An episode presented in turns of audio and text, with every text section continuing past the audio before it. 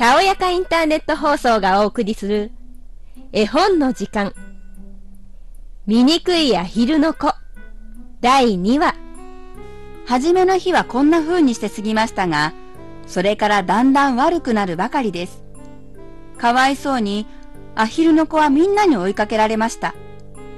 兄さんや姉さんたちさえも、親切にしてやるどころか、かえってひどくして、いつも言うのでした。お前みたいにみっともない奴は、猫にでも捕まっちまえばいいんだ。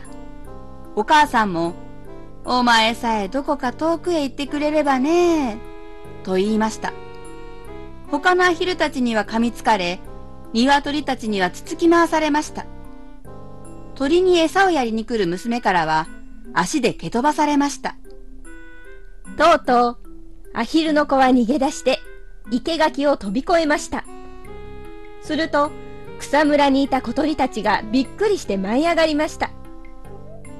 ああこれも僕がみっともないからなんだ。とアヒルの子は思って目をつぶりました。けれどずんずん先へ走っていきました。やがて野鴨の住んでいる大きな沼地にやってきました。アヒルの子はここで一晩寝ることにしました。ここまで来ますともうすっかり疲れ切っていましたしおまけに悲しくなってたまらなかったからです次の朝になりますと、野鴨たちはアヒルの子を見つけました。君は一体何者だい？とみんなは尋ねました。アヒルの子はあっちへもこっちへもできるだけ丁寧に挨拶をしました君はまた恐ろしく醜いなでもそんなことはどうだっていいや。僕たちの家族のものと結婚さえしなければ構わないんだ。かわいそうなアヒルの子は結婚なんてことは夢にも思ってみたことがなかったのですそれどころかただ足の中で休ませてもらって沼の水を少し飲ませてもらえればそれだけでよかったのですアヒルの子はそこに二日の間おりましたすると、オスの狩りが2羽、そこへ飛んできました。まだ卵から出てきて、いくらも経っていなかったものですから、少し大胆でした。おい君と狩りは言いました。君はなんて醜いんだ？けれど、その醜いのがかえって僕は気に入ったんだ。どうだい？一緒に行って渡り鳥になる気はないか？この近くのもう一つの沼にな、綺麗な可愛い女の狩りが2、3羽住んでるんだ。無論みんなお嬢さんさ。ガーガーって上手におしゃべりだってできるんだ。君はそんなにみっともない格好をしていても、そこへ行けば幸福を捕まえることができるんだぞ。パンパンとその時空で鉄砲の音がしましたするとその途端に2羽の狩りは足の中へ落ちて死にました血の色で水は赤く染まりました。パンパンとまた音がしました。すると狩りの群れが足の中からパッと飛び立ちました。そうするとまた鉄砲の音がしました。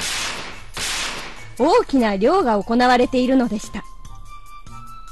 狩人たちは沼を取り巻いていました。青い煙がまるで雲のように薄暗い木々の間を抜けて遠く水の上に漂いました。沼の中へ猟犬がピシャピシャと飛び込んできました。かわいそうにアヒルの子にとっては何という恐ろしい出来事だったでしょう。すっかりびっくりしてしまいました。思わず頭を縮こめて羽の下に隠しましたと、ちょうどその瞬間に、恐ろしく大きな犬がすぐ近くに現れました。舌はだらっと長く垂らしていて、目はものすごいほど光っていました。鼻面をアヒルの子の方へぐっと近づけて、鋭い歯をむき出しました。ところがどうしたのでしょうアヒルの子には噛みつかないで、ピシャッピシャッと向こうへ戻って行ってしまったのです。ああ、ありがたい。僕があんまり醜いものだから、犬までが噛みつこうとしないんだ。アヒルの子は、そのままじっとしていました。けれど、その間も鉄砲の弾が足の中へ飛んできて、ざわざわ音を立てていました。それから、向こうの方では、ひっきりなしに鉄砲の音がしていました。お昼もかなり過ぎてから、やっと静かになりました。ところが、かわいそうなことに、このアヒルの子には、なかなか起き上がる元気も出ませんでした。かなり時間が経つのを待って、やっとあたりを見回したのです。それから一生懸命走って走って沼から逃げ出しました。畑を越えたり草原を越えてどんどん走っていましたが、そのうちにひどい風が吹いてきました。そのために今度はとても走りにくくなってしまいました。夕方頃、小さなみそばらしい百姓家にたどり着きました。その家は、見るも哀れなありさまで、自分でもどっちへ倒れたらよいのか、わからない様子でした。ひどい風が、ピューピュー、アヒルの子の周りに吹きつけますので、倒れないようにするために、風の方へ尻尾を向けて、体を支えなければなりません。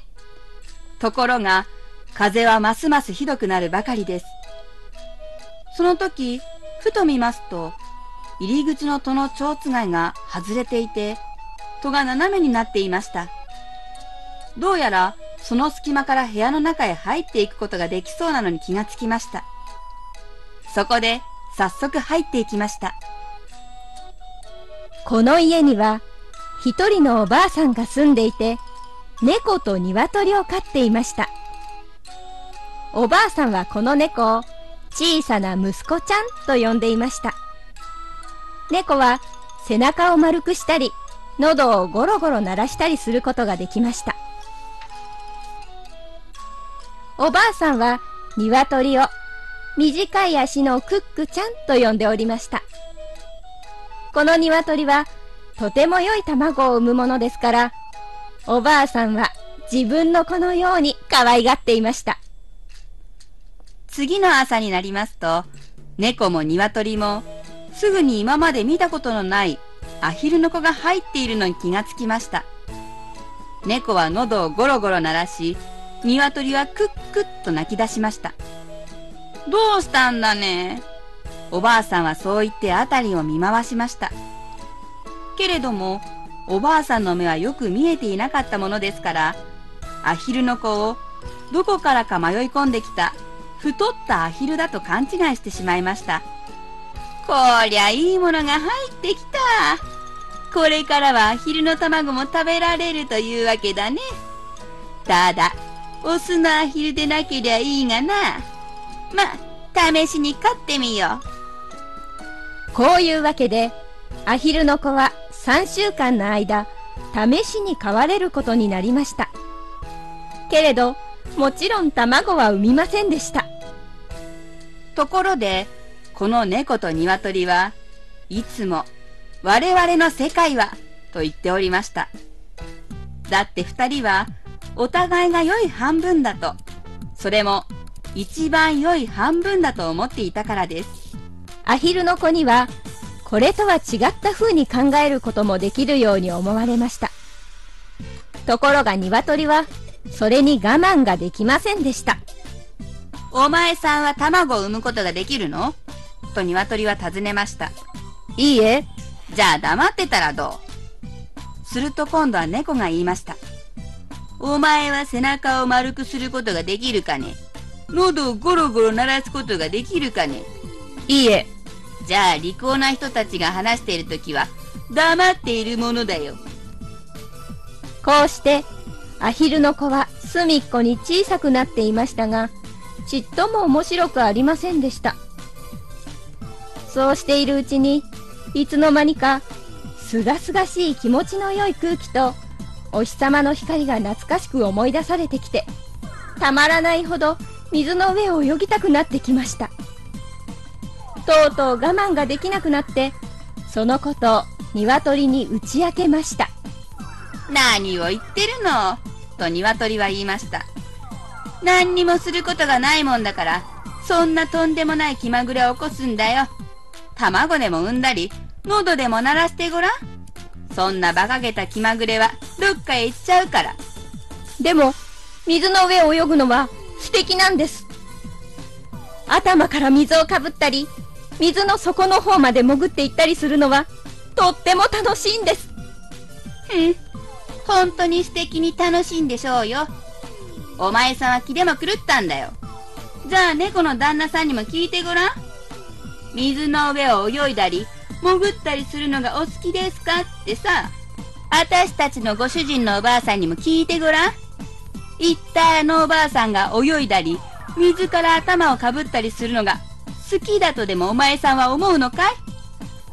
僕の言うことがあなた方にはお分かりにならないんです。ふん。私たちにお前さんの言うことがわからなければ、一体誰ならわかるって言うの？お前さん、まさか猫の旦那さんや、あのおばあさんより自分の方が利口だなんて言うんじゃないだろうね。生意気なこと言うんじゃないよ、子供のくせに。あんまり馬鹿げたことを言ったりしてないで、人が親切にしてくれたことでもありがたく思うがいいよ。こうしてお前さんは暖かい部屋に入れてもらって、私たちの仲間に入れてもらったんじゃないか。